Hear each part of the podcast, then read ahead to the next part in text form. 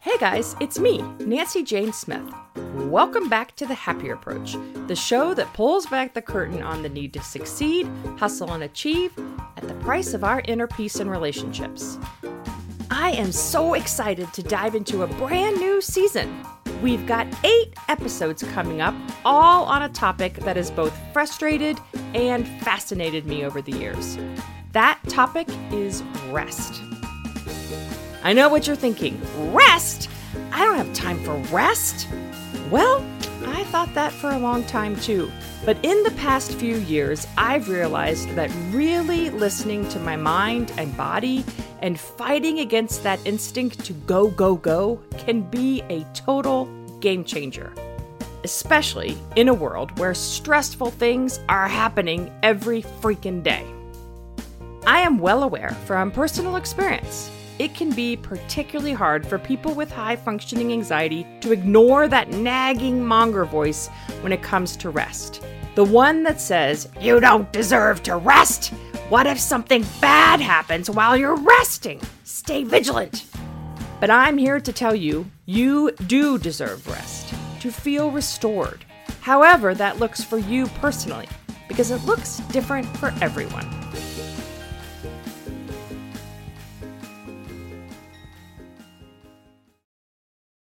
I am exhausted, a friend said to me. I mean, soul level exhausted. Yes, I thought, me too. This is a refrain I have heard from clients, friends, and myself. We are exhausted. When I think about what we have collectively been through in the past two plus years global pandemic, increased gun violence, crazy weather due to climate change, the polarization of our politics and culture, threats to our democracy, and a war in Ukraine. Everywhere you look, there is pain and suffering. And that doesn't even take into account all the personal traumas we have pushed through and dug deep around. No wonder we are exhausted. We keep piling on more and more and more, with no time for rest. By the time we finish one major drama, we are on to the next. Over the past few months, I have been digging deep to keep pushing and giving, giving, giving. I've ignored my body's signs of fatigue. I've pushed past the pain, stomach issues, and headaches, and rather than seeing them as signs to rest, I've worn them as a warped badge of honor. But that is not something I'm proud of. This is an area where I need a lot of growth. And I think that's where my friend was when she said, I'm so exhausted. At the end of May, I decided I couldn't push anymore. I needed to rest. I booked a short getaway to French Lick, Indiana for my husband and me. I set realistic expectations. I knew I was too tired for romance. I needed sleep. I was expecting my monger to criticize me for resting, but turns out I was too tired to care. All I did for three days was sleep. The only decisions I had to make were where to eat and where to rest. It was fantastic and blissful. And yet, on the drive home back into reality, I realized that I still felt exhausted. Three days of sleep was but a drop in the bucket for the level of weariness I was feeling. On that drive, somewhere in Ohio, I decided I wanted to explore this idea of rest on a deeper level.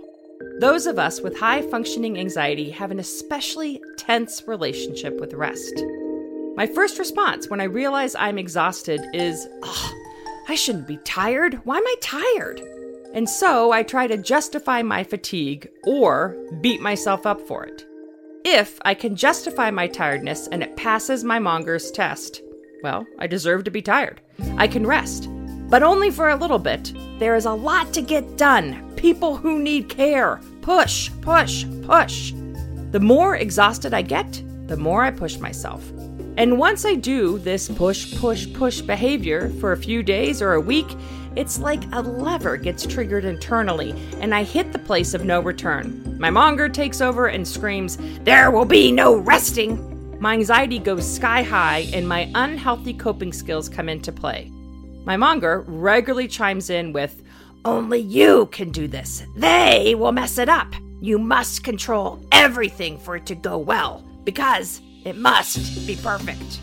There is no time for practicing ask, acknowledging feelings, or slowing down. My monger is driving the bus going off road at 100 miles an hour. Sometimes, when I feel like this, in the throes of a monger attack and beyond exhausted, I'll reach out to a friend to try to sort through what's going on and make sense of my feelings. That's why I reached out to my friend Stephanie. Hi, Steph. Hi. This is my friend Stephanie Pollock. I am a leadership coach and community builder for progressive, purpose driven women who want to create social impact in the world. Stephanie and I met many years ago at a conference. We were fast friends. Being in the same business and dealing with some of the same issues with high functioning anxiety gave us a lot to talk about. Eventually, we started talking back and forth every day. Yeah, it was funny because I know you're getting ready to leave on vacation, and then I'm getting ready to leave on vacation. And I said to Doug, I was walking upstairs to go to bed last night, and I said, Stephanie leaves on vacation next week, and then I'm going to be on vacation, and it's going to be like three weeks where we're not going to be together talking. And I said, It's just a really weird relationship that I have with her. and he said, Yes, it is. I can't figure it out. He said, I can't figure it out. then that has to mean there's something special about it. There is something special about our relationship. We're able to talk freely with each other, to explore our ideas and feelings in a way that helps both of us to make sense of the world. And something we've been talking a lot about lately rest. What is your relationship with rest, Stephanie? Oh, it's totally positive. I do it really well all of the time. I kid. I struggle with rest. Yeah. You know that. You know I struggle with rest. Uh, I am a type A, ambitious, achievement oriented, for better, for worse. often for worse, type of person. And so rest doesn't compute well with that. Like a lot of people, Stephanie's fraught relationship with rest started when she was a kid. When I was 14, you know, I was 14. I wanted to go to the mall with my friends. That's what you did at 14. Her dad made an offhand comment about Stephanie being lazy because she wanted to go to the mall on a Saturday afternoon instead of doing chores. And even though he didn't really mean anything by it, that moment dramatically changed the way she saw rest. From now on, it was like a dirty word something tweaked in my brain. And I said, Oh, I'm lazy. I need to change that. And it was a really pivotal moment because it set into motion my need to go after all the things, to join all the teams, to say yes to everything, to work really hard. You know, it wasn't enough to be on the sports team, I had to be the captain of the sports team. And so that has been, you know, 30 years of my life. Because if you believe that your value is measured in your output and your achievements, then rest is wasteful. right. This all sounds way too familiar to me. I see it in my clients all the time, and I see it in myself. But Stephanie and I are both practicing redefining for ourselves what it means to truly rest. Because it's not just about, I'm going to go take a bubble bath. What I'm interested about rest is when we think about rest, I think, oh, it's taking the afternoon off to watch TV, or it's, you know, reading a good book, or it's, you know, like that sort of stuff is rest. But it's also a mental, it's a mindset of I have 30 minutes. What can I do in this time to rest versus who can I talk to? What can I accomplish? What podcast do I need to listen to? That idea, I think, is something I'm trying to change in how I view rest. That, oh, it's how I'm doing my day to day mindset, not just, oh, I'm taking an afternoon to spend in the garden, because that doesn't seem to cut it anymore. I read an article a number of years ago, and it's called The Seven Different Types of Rest. Mm-hmm. And that is something that always comes to my mind when I really think about what it means to rest and what kind of rest I need. That was interesting to me that there could be different kinds of rest to address different kinds of weariness. So there's physical rest, which is both active and passive. So, you know, passive is like sleeping or napping, whereas active is like yoga or meditation or things like that. And then there's emotional rest, mental rest, spiritual rest, creative rest, social rest, and sensory rest. Mm. And that has been really helpful for me to really be able to tune into what kind of rest do I actually need. So, if you're a pretty good sleeper, it's easy to say, well, you got eight hours of sleep. Why are you tired? What's your problem? But if you look at rest from this perspective, maybe physical rest isn't what you needed. Maybe you needed social rest or emotional rest. For Stephanie, what she often needs is sensory or creative rest. This brain of mine, it's yes. on 24 7. It never stops and it runs on overdrive if I don't give it any room to just take a break by, you know, sensory meaning like stopping the scroll mm-hmm. on Twitter, or creative meaning you don't have to come up with an idea, you don't have to action something right now. That really helps me kind of dial that back. Again, imperfectly, but at least gives me a bit of a frame to say, yeah, you know, yeah, you're sitting here, you're drinking your coffee in the morning, and that's restful. So, paint me a picture of what true rest looks like to you. Well, as somebody who's had a very busy household, particularly during COVID, with kids at home, husband at home working, I have realized true rest means I need some time alone I need quiet, uninterrupted time where I can just be. I don't have to do anything or say anything or be anything other than kind of whatever I need. The trouble for me is it's like we say these things like, mm-hmm. you just need to rest, you need to like slow down, you need to simplify, you need to give yourself some grace, which I totally believe. I say that to mm-hmm. clients all of the time because they are so hard on themselves mm-hmm. as I am to myself. Someone tells me to give myself grace what I hear them saying is be the BFF, take the afternoon off, yeah. you know. When in reality, I think what we are saying is just be kind to yourself about all the stuff you have going on. I mean, my stress is at a seven, and that just tips me over into even more over functioning. You'd think I would get to a seven or an eight, and I'd be like, no, now you need rest. No, it's like I go the opposite. Mm-hmm. So if I hit that tipping point, I just am way over. Yeah, I relate to that.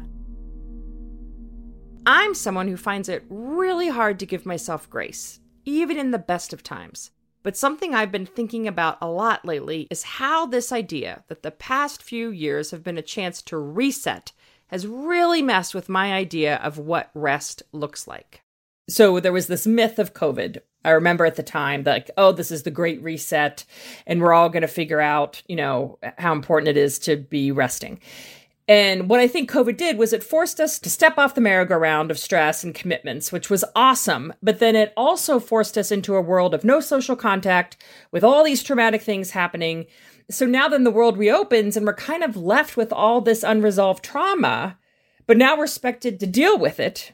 And so now we're out and our parents have aged, the kids have aged, everyone's stressed. Life has just gotten harder. Do you, do you agree with that? What are your thoughts on that? Think we are still trying to figure out what now looks like and what we want it to be. And, you know, I think back to the early days, you know, my kids came home, my husband came home. It was just managing life. It was managing homeschooling. It was like, oh, it is really nice to take my, you know, type A brain down a notch and say, no, you just mm-hmm. can't do these things. You don't have to feel guilty about them. You don't have to wonder, should I, could I, would I, because mm-hmm. it's just not on the table. And then we kind of did the ebb and flow of COVID, like it's back, it's it's dipping, it's back, it's dipping. I just, you know, personally felt like I was on that roller coaster of like, how much do I invest in my work in this way, in a project, knowing that it could change. I think we are all now exhausted. Everybody I talk to is exhausted. When I operate like that, I just start to operate a little bit by default. So it's like, well, okay, you know, what did we used to do? I'll just yes. start doing those things again. Mm-hmm. The word default there is totally accurate. Like, that's how I feel. I mean, that's how I feel. And I can see that in my clients that it's just kind of like, I just picked up where I left off. Mm-hmm. But what we're doing is we're ignoring the anxiety and the trauma and the you know and a little t trauma for many people. Many people was a big t trauma of covid. But you know we're ignoring what we went through and how anxiety provoking yeah. and awful that was. And part of that is because we're all done and so we don't want to talk about it. We have been through hell. Mm-hmm. and we can't just pretend that hell didn't happen and go right back into our lives. And I think that's why, you know, so many of my clients are back at their jobs working 50, 60 hours, and they're like, I should be able to do this because I did it before. I think that's so true. Like, we're done. The threat isn't imminent in the way it was. We're still, we're back to work. We're back at the social engagements. We're doing all these things but all that stored up years worth of you know sitting at 3.30 to watch yeah. our chief medical officer tell us what the numbers are i feel that all of those micro experiences mm-hmm. through the pandemic the sitting and listening to the health officer the scrolling through twitter all of those micro things that have long since passed now they're over. Right. But i feel like somewhere they're a little still embedded in me and that they have accumulated to a point where I don't feel some days like I have that same get up and go that I used to have pre pandemic, even though the conditions are available now for me to reactivate that. I do notice that my capacity, it's like I once was operating at a tank of, you know, 100%, and now my tank is like a good yeah. 60. Mm-hmm. Right? Yes. Yeah. All the mm-hmm. time. Mm-hmm. And I keep yeah. trying to like get it up to 70 and fill it up more. And it's mm-hmm. like, no, we're staying at 60, friend. Like, we're just yeah. going to be here for a while. And that yeah. is really frustrating. And then that sends my monger into overdrive. Yeah. But I think it is somewhere in the acknowledging what we've been through. Like, it is kind of admitting I'm at 60 and I'm not going to beat myself yeah. up for that. I'm just going to recognize, I'm just going to give myself grace.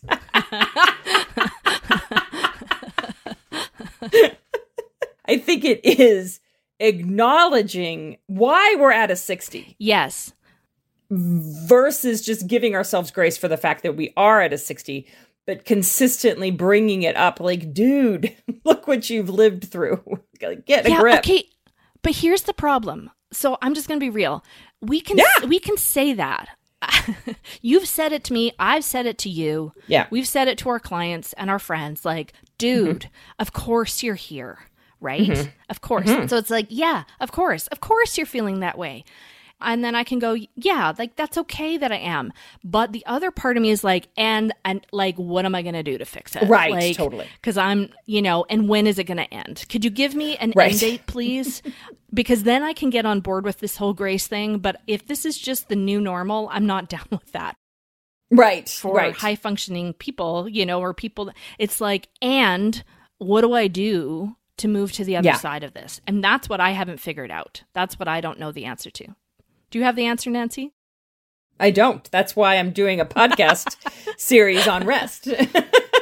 but it is the magic question because part of me goes, like, if I just slept an extra hour and ate a little more spinach, w- would this mm-hmm. make the difference? Like, I jest, but seriously, you know, am I just now at a 60 indefinitely? Am I going to incrementally move 61, 62, 63? Or do I just need to, like, get over myself and be okay with being at 60 for a while until I'm not.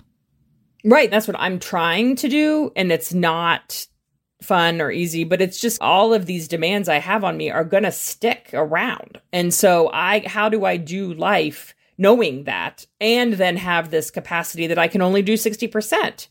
And I have to come to some acceptance of the fact this is the reality right now. Mm-hmm because trying to slam myself into a box, I'm killing myself. I mean, I'm I'm wasting 20% more of my energy doing that. So now I'm down to 40% because I'm beating myself up all day.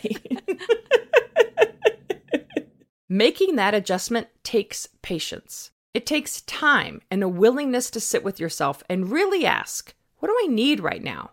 What kind of rest would be helpful to me in this season of my life? And sometimes remembering that we're all on this crazy merry-go-round together for just a short time can help us make peace with where we're at. You know, next week I'll be on vacation and we go to this place every year. So my mother and father-in-law are on the coast of Canada in a beautiful spot right on the ocean. It's just picturesque and it really it is restful for me to be there. It's called Cathedral Grove and it is a forest, you know, there's a tree there that's 800 years old. So it's full of these old, old, old trees. And it for me, when I go there, it is that kind of spiritual rest part. You know, I'm not a religious person, but it is that kind of spiritual rest of remembering that things have come and gone, people have come and gone what are the things that actually really matter here and how can i use this 60% toward those things as opposed to constantly bemoaning that i'm not at 80 or 90 or 100 mm-hmm. but i still can be intentional about how i think about what's important to me and where i'm going to put my energy. Like this is the cycle of life. I am part of it. I am not it. I am part of it. And it's very grounding for me to just kind of remember that you know, like this is what it means to be human. We have these ebbs and flows, right? And I find that really helpful. Taking back the wheel from my monger when she's going full speed crazy, trying to tell me that I should be operating at 100% when that's just not possible. Acknowledging that impossibility and putting on the brakes is messy. Because when I put on the brakes, all the feelings I've been avoiding bubble up and initially my anxiety increases as I go from lots of distractions to none. If you too are exhausted from pushing and pushing, digging deep to keep all the plates spinning in the air at once, hit subscribe because this season of the podcast will help. We must rest. And over the next eight episodes, we will be looking at the concept of rest from all different angles. We'll talk to a sleep expert to help us learn all about sleep. We'll explore rest through mindfulness and meditation through the seasons of our lives. We'll even hear about the power of napping. We'll also look at why it's so hard for those of us with HFA to rest and what to do about it. Like how to take a truly restful vacation, how to break the belief that I can suffer better, so I need to keep pushing, and how to stop treating our bodies like machines. I'm so excited for this season and hopeful that we will have found a way to ease our weariness by the end.